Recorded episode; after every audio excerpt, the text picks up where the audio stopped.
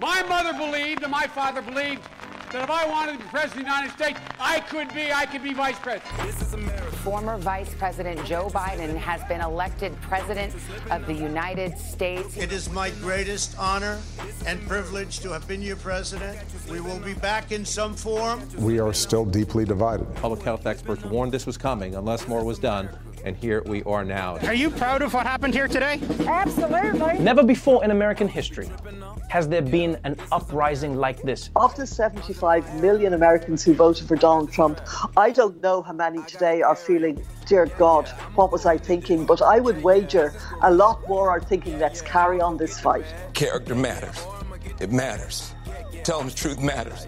The 21st century is going to be the American century because we lead not only by the example of our power, but by the power of our example.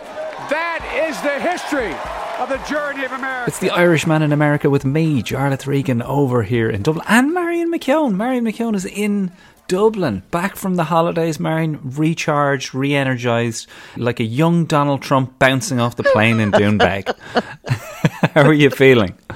Well, I hope I'm not feeling like Donald Trump bouncing off the plane in Doonbeg, but a terrific. I, it's amazing the difference a week off makes with no phone and no Wi Fi. I cannot recommend it enough mm. to everyone out there to just shut the whole thing down and hang out with your friends and your you know your gang and just really have fun. It has so to be enforced, terrific. doesn't it? Because a friend of mine was like, "You got to do Monday, or you got to do." He said, "Do Sunday, no internet, no phone," and I did it a couple of times, but it had. To, I nearly needed to put the phone in a safe to get it away from you. You had no coverage, no Wi-Fi, nothing, so I you had, no yeah. option. I had a giant open safe in the spots in Tuscany we were in because we had no, I had no access. So, oh. and then you don't, you, you can't even think about it. It's like, well, there's no phone, there's no Wi-Fi. My phone is an American phone which doesn't recognize Italian phone companies and they wouldn't speak to each other. And so I spoke to nobody either. So it was great.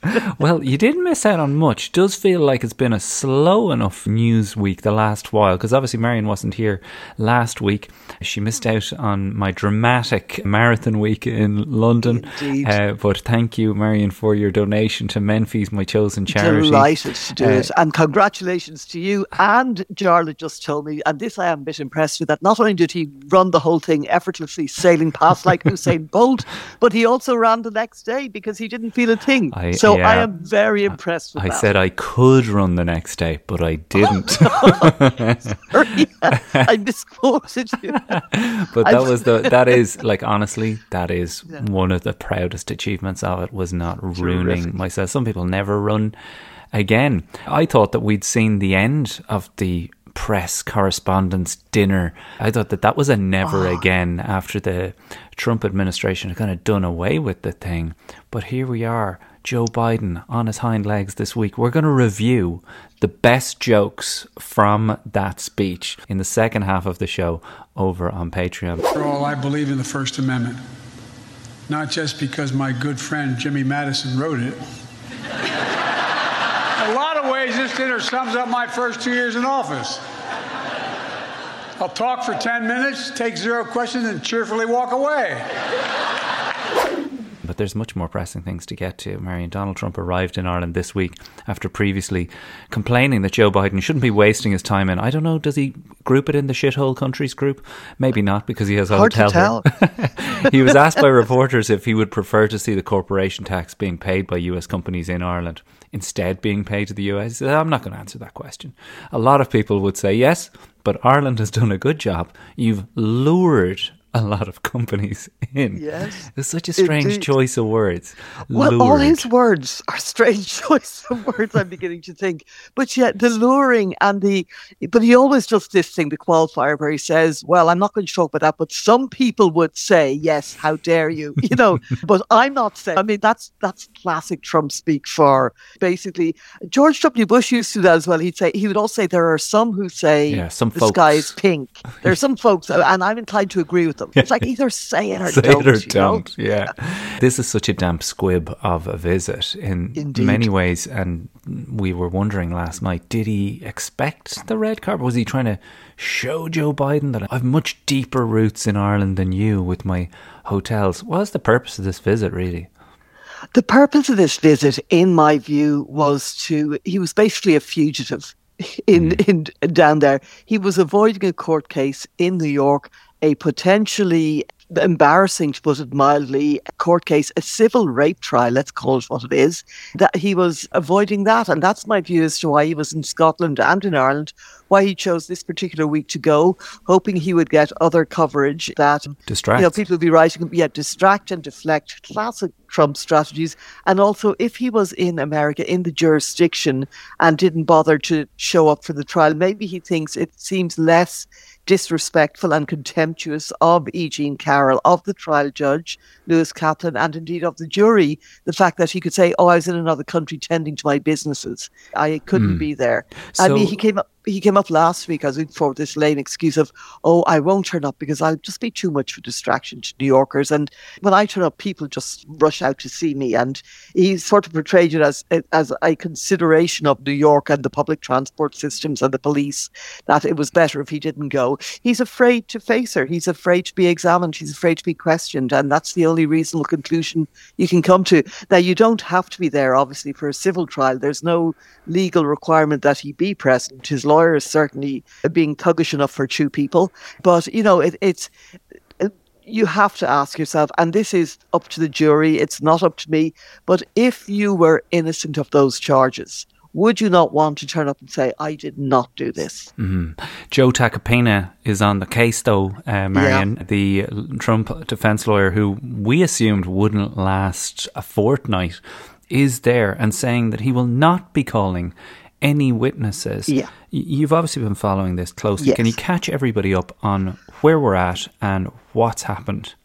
Right. So, where we're at, and a brief recap E. Jean Carroll was a pretty well known writer and t- TV personality, and also she was an advice columnist who had a syndicated column with Elle magazine. And, you know, basically, these were two New York middle-aged people, Donald Trump and E. Jean Carroll, when they met each other in, she said, sometime in either late 1995 or early 1996. It seems from her friend's testimony, who spoke on her behalf yesterday, Lisa Birnbaum, who testified on her behalf, that it would have been probably early in 1996. She says she was coming in, she was leaving Bergdorf Goodman's on an evening. It's a Fifth Avenue store, very fancy, very near to Tiffany's and Trump Tower. Mm-hmm. She said she was leaving and Trump was coming in. And the opening line did, and I'm writing about it this week in the Sunday Business Post, the, their opening line sounded like the start of a Nora Ephron rom com from the 90s. He goes, Hey, you're the advice lady. She goes, Hey, you're the real estate tycoon, you know. And so it was that banter of two people who move in the same circles, who recognized each other, who had met before because we saw photographs of them chatting at a party before at some point with both of their partners at the time. And then he said to her, I'm going to buy, he was buying a gift for a woman and eh, he's asked her to help him.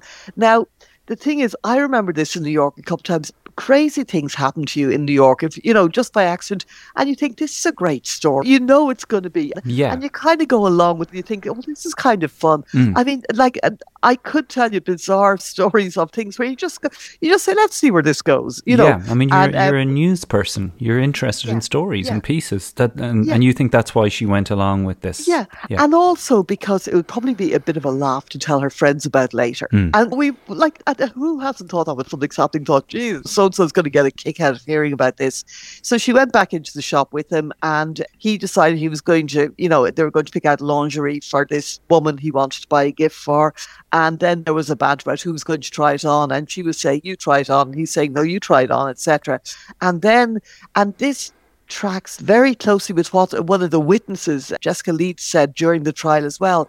It was all like flirty and fun and light-hearted. And as I said, two two contemporaries around the same age, both New Yorkers, both successful. And then they got to a dressing room, and he turned on her and it sounds like he pushed his way in. And then uh, like she described graphically what happened. And it's horrific. You know it really is. And that's what she's claiming. It is an allegation. We have to stress that this is a legal process. We're not going to second guess it here. But her her account of it is pretty harrowing. Mm. and she said she never had a relationship after that that she's never had a romantic or a sexual relationship with any man in the past almost 30 years now because she was so traumatized by what happened. But she also was on the stand pretty, she didn't want to see herself as a victim. And I think that's a very common thing for women that you're thinking, he's not going to destroy my life. I'm not going to be a victim. I'm going to get on with my life. My life isn't going to revolve around this instance. So she, to all intents and purposes, really did seem to put it behind her or do her best in as much as you could, obviously, put that behind you. She only told two friends. One of them, who testified, said that she said to her, "Look, you've been raped. I'll come to the. I'll go to the police with you. Let's go to the police." And she said, and again, understandably, she felt foolish, and she said, "Why did I? You know, why did I do this? Why, how's this going to look? I'm not like I'm a 51 year old woman or whatever she was. I'm going to look foolish. This is embarrassing." And she was blaming herself, and I think that that's unfortunately for a lot of women that's the well I, maybe i shouldn't have done this. Maybe mm. didn't want to go to the police didn't want the publicity. She then told another friend and that friend said to her don't go to the police. He'll destroy you. He'll destroy you. This guy is really famous. He's got loads of money. He'll destroy you. He'll use his wealth and power to destroy you. And the depressing thing and again this is what i'm writing this week is that after almost 30 years later post me too when we all thought things were getting you know, better in some way, that women were at least being believed. Trump is still he is destroying her, or he's doing his level best. He's doing mm. exactly what the second friend predicted. He has trolled her online. She's been threatened by his friends, by his son, Eric Trump. How dare he even? And she's had all of this, as she described, a tsunami of just vitriol and hatred levied against her by all these Trump supporters, these MAGA bros, and, and who have really come down on her. And Trump has ridiculed her. He's basically said she's not this is the line that he has used for her and the other witness who testified about him attacking her on an airplane. She had been upgraded to first class. We'd heard this story before. She was put sitting beside Trump. She was in her 20s at the time. And he was you know, it was all chat first, and then apparently, um, he, she claims that he literally just started grabbing her and molesting her and groping her, and she eventually managed to jump up and run back down to economy. And but again, she didn't tell anyone because clearly she was embarrassed. This was Donald Trump. Was anyone going to believe her, etc.? So E. Jean Carroll, I've seen her testimony. I think it's plausible. Now, if it were a rape trial, it would be a very difficult trial because there were no witnesses, there is no forensic evidence, there were no video cameras, she didn't report it. So you can see how it would be problematic. With a civil trial, it's balance of probability, and you are allowed to introduce evidence of similar acts by a person to mm. show that this is something he may have done before to establish a pattern. Now, to me, the most damning pattern, which Lewis J. Kaplan, the trial judge, allowed in, was Trump's tape, the Access Hollywood tape, where he said, when you're a star, you can do anything you want. Women will let you. You can grab them by the pussy. They won't. They let you do anything. Mm-hmm. That to me is, and that he believed, I'm Donald Trump. I have the right. I am a New York Playboy billionaire. I have the right to do anything I want. You know, when it comes to women, I, that he basically, you know, and even his defense, and it's not a defense, it's appalling. It's just a slur. They're not my type. They're basically not attractive enough for me to rape, is what he's saying. Mm. If I was going to rape somebody, I'd rape somebody better looking.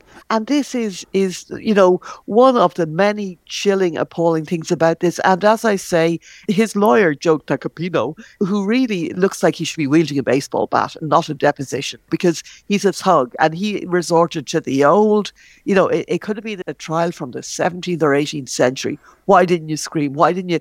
And she said she fought him off. Mm. She fought him off she pushed him, she kneed him, she hit him with her handbag, and she ran out of the dressing room. And so she wasn't screaming because she was fighting him off. And, and he's a of, giant. Uh, and he's a big guy. Yeah. I, I think man. it's interesting that you say that the Access Hollywood tape, where he's boasting, saying, and to directly quote it, I'm automatically attracted to beautiful women, Trump said. I just start kissing them. It's like a magnet. Just kiss. I don't even wait. And then yeah. when you're a star, they let you do it you can do anything. Interesting that you think that yeah. that's more damning than, say, the account of this woman. I want to get her name right, Natasha Stoynoff. Yeah, and, People and Jessica Leeds as well. Uh, the, yeah, like why are why is their testimony? Because in both of those instances, they're describing what he said he does. Is it that it's coming out of his mouth an admission yeah. that he does this? Yeah, that's exactly what it is. Because at the end of the day, they are, I mean, I think they're very credible witnesses. And I, as I think, particularly Jessica Leeds, when she describes what happened on the plane, just a shock. She's put in, she's upgraded to first class. She's put sitting beside this guy that everyone knows, Donald Trump, and he's bantering away. And then he just lunges at her. And uh, she said it was just literally, the, you know, that it took her a moment to process what was happening. And then, as the assault became more shocking, she ran back down the plane. But again, she obviously felt just like she just wanted to get away from him. Now, I think that with Trump, he made that statement, let's not forget, about 10 years after this alleged rape. Mm. Okay. Now, and clearly he had, if these other women are to be believed as well, and let's not forget the other 23 women at least who have claimed Donald Trump forced his uh, sexual attentions on them in one way or another, whether it was overt harassment, whether it was groping, whether it was kissing, whether it was assault, whether it was rape. And all of those things are degrees of assault. But I think for it to come out of his mouth, for him to say, yeah, you know, they let you do it. You can do anything, grab him by the pussy, etc., etc.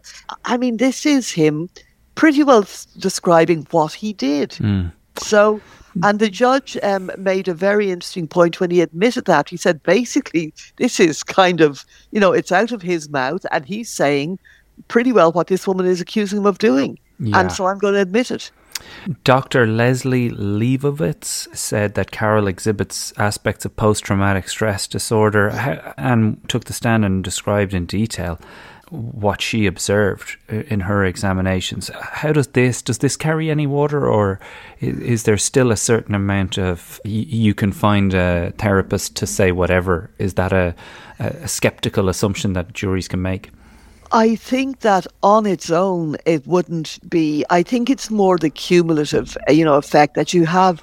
I think that together, when you have the testimony of her friends, the testimony of other women who Trump also uh, who claim that Trump also sexually assaulted them, and you have her, I would say that on its own that might be the least powerful. Mm. But I think that really it would probably be quite easy E. Jean Carroll's friend who testified, the journalist Lisa Birnbach, she said that she had spent a couple of days with Trump. She had recently spent time with Trump beforehand. She was writing a profile for the New Yorker about his plans to transform Mar-a-Lago back in and the piece ran in February 1996. So, you know, it's possible that E. Jean Carroll could have but she was being honest, I think, and saying, I don't remember. I don't remember, uh, but I, I don't remember exactly the date because at the time, remember, she just wanted to forget it. She said yeah. to her friend, Don't tell anyone about this. I don't want to ever talk about it again. We're never going to talk about it again. So I think that she was possibly just being genuinely honest in saying, it could have been late 1995, it could have been early 1996 that she just didn't remember. And I think that was what the psychologist kind of said. Yes, people do have fractured recollections of traumatic incidents. They remember some parts very, very vividly. They remember other parts not at all. It's a blur. And I think you may remember when Christine Blasey Ford testified about Brett Kavanaugh. She was 15 or 16 at the time when she claims that he assaulted her. She had crystal clear recollections of some parts and of other parts more blurred recollections. And again, at the time, it was said that this was completely normal for somebody who went through a very traumatic experience.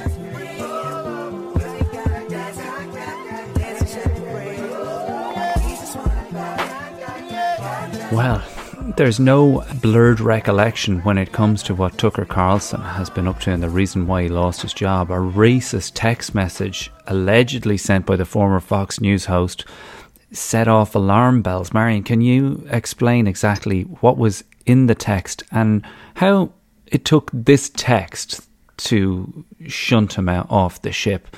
Like, surely they knew the man better than anyone. Yeah, Jarlath, I'm a little skeptical that it was this was the text. You know, to be quite that this was it. It could have been the straw that broke the camel's back, but also Tucker. Car- I mean, it's shocking, but Tucker Carlson has done and said things that are. Let's start with his whitewash of the uh, January 6th riots, where oh, he yeah, tries to the peaceful tourists. people, tourists going politely going about their business, about their business, etc., etc. So in this text, to me, the most okay, he writes a text, and it's it's about fifteen or sixteen sentences about how he watched three white men beat up and what he described as an Antifa kid. Now, I think we can assume from the way he describes the incident that this kid was a black kid. This wasn't a white kid, Hmm. okay? And he says that they were pounding on him, beating the shit out of him, and he found it disturbing because it's not how white men fight. Now, that to me, it goes on and on about and says jumping a guy like that is dishonorable, obviously. It's not how white men fight. And then he says he found himself rooting for the mob against the man, hoping they'd hit him harder, kill him. I really wanted them to hurt the kid. I could taste it, he says.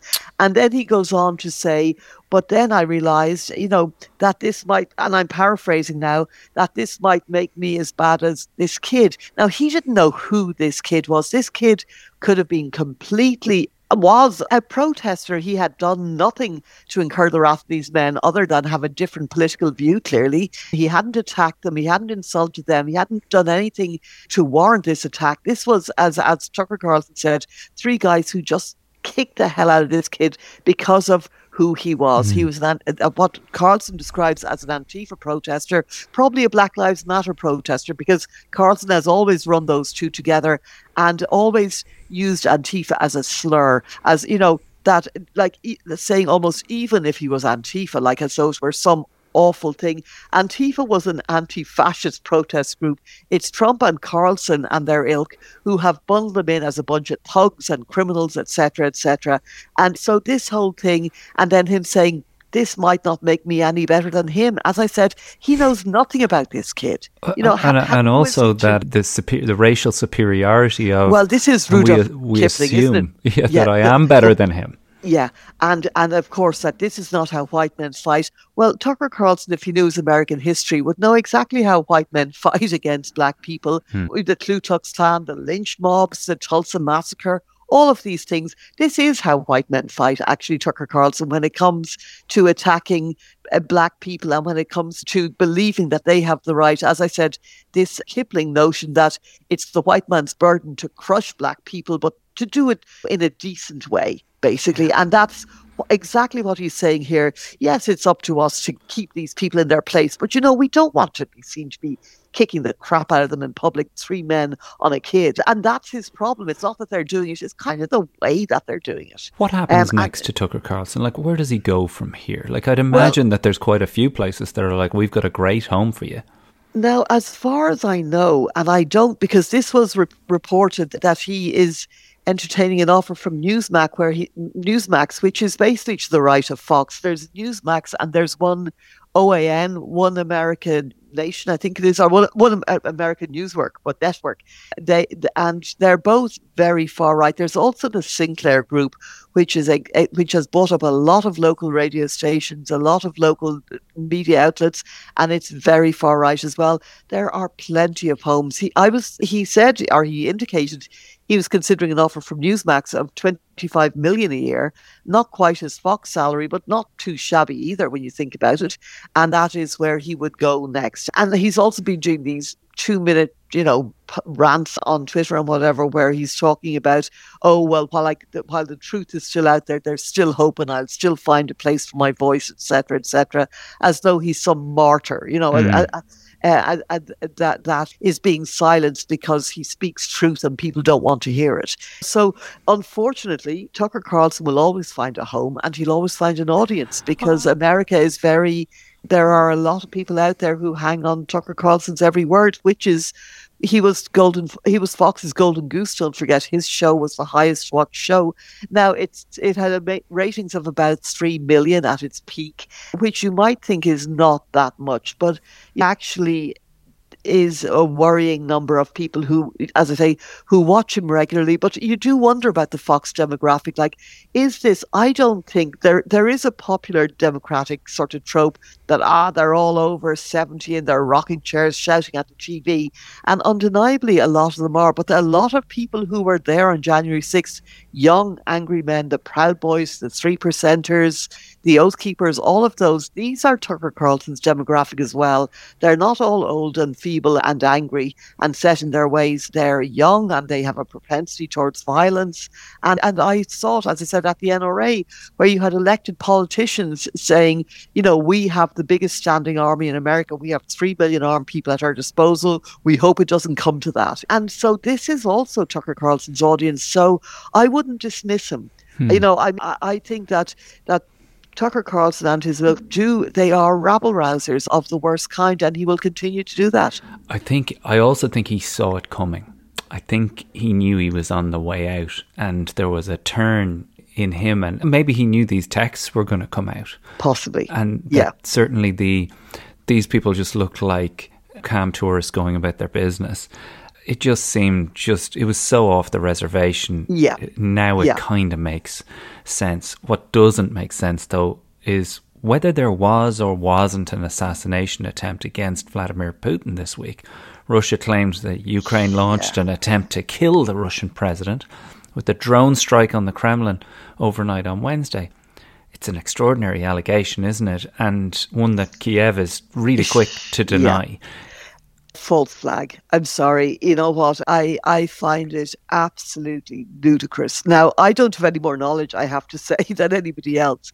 But just my assessment of this from in terms of their capabilities of in terms of how Zelensky has said from the get go, and he is has proven to be a smart and strategic man, that all they want to do is push Russia out of Ukraine. That this is a war that Russia foisted upon them, and they all they want to do is get their territory back. And there is, it makes no sense. I suspect, and I hope I'm wrong, that Russia is planning a massive onslaught of some kind, and that they will use this as justification. Right. And, right. and and that's really what I believe. I see, and Zelensky is in The Hague today at with the International Criminal Court for meetings, and he is keeping up a profile, and he is he's proven to be such a strategically smart leader, as well as a very courageous leader and a very savvy leader. Uh, and I I really think, look, Russia, like we've had all these reports from Bakhmut of all the Russian casualties. You know that really the people who are being left to fight are these prisoners who've been taken out of prison, this Wagner group, and that it's not getting any better now it's not uh, Ukraine. It, let's not, you know, there's a, a tendency, I think, and you understand that morale is critical in Ukraine, but there's a tendency to, I think, make light of the fact that Ukraine is also, I'm pretty sure, taking pretty heavy casualties. But Russia really has been suffering in, in the past couple of months. And I think that what they're doing isn't working. And Russia tends to do, what Putin tends to do is when what he's doing isn't working, he does more of it. He just ups the numbers. Right. You know, so you send in more troops and more troops. But strategically, it may be now that they're thinking, well, this clearly isn't working and we're going to have to try something else. And I think that this is a false flag to allow them to justify and just a fig leaf and the flimsiest of fig leaves to justify whatever they plan and whatever is coming next. And as I say, I hope I'm wrong but I think that this doesn't augur well for Zelensky and for Ukraine.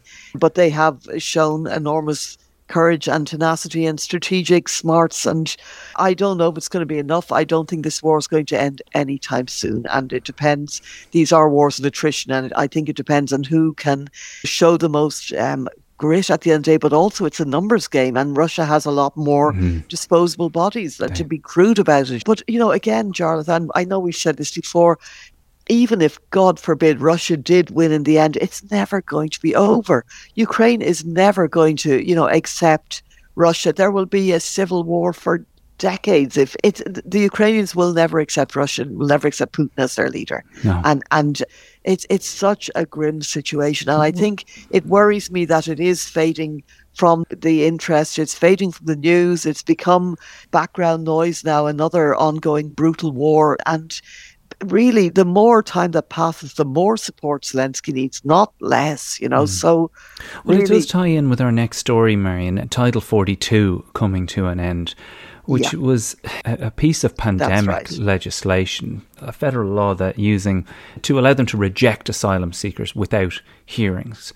Yeah. It's set to it was end. A, it was a misuse, by the way. That legislation yeah. was never. It was an abuse of that legislation. It's set to end on May 11th, and what you have yeah. is tens of thousands of migrants accumulating on the border, waiting for May 11th. Now, one of the reasons you know, Kamala Harris was entrusted with sorting this out and helping was, or one of the arguments that Biden made was that we would help, that they would help the countries with the problems that were producing the migrants rather than focus on this border situation. Yeah. Now, first of all, solving these problems, going into countries to solve problems where the countries themselves have had difficulty solving the problems, solving other countries' problems, yeah. is so the Ukraine issue as well.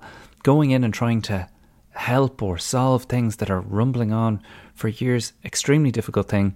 Definitely not enough time to talk about it in the first half of our conversation here on the free platforms. But if you come over to patreon.com forward slash Irishman Abroad, you can enjoy double size episodes with Marion where we get to go a little deeper into the weeds on this and other stories, including the Hollywood writers' strike, uh, the review of Joe Biden's latest stand up show at the Correspondents' Dinner, and of course, the new inductees to the uh, Rock and Roll Hall of Fame. Marion yes. has thoughts on those as well. We'll also hear the unusual connection that Marion has to Bruce Springsteen.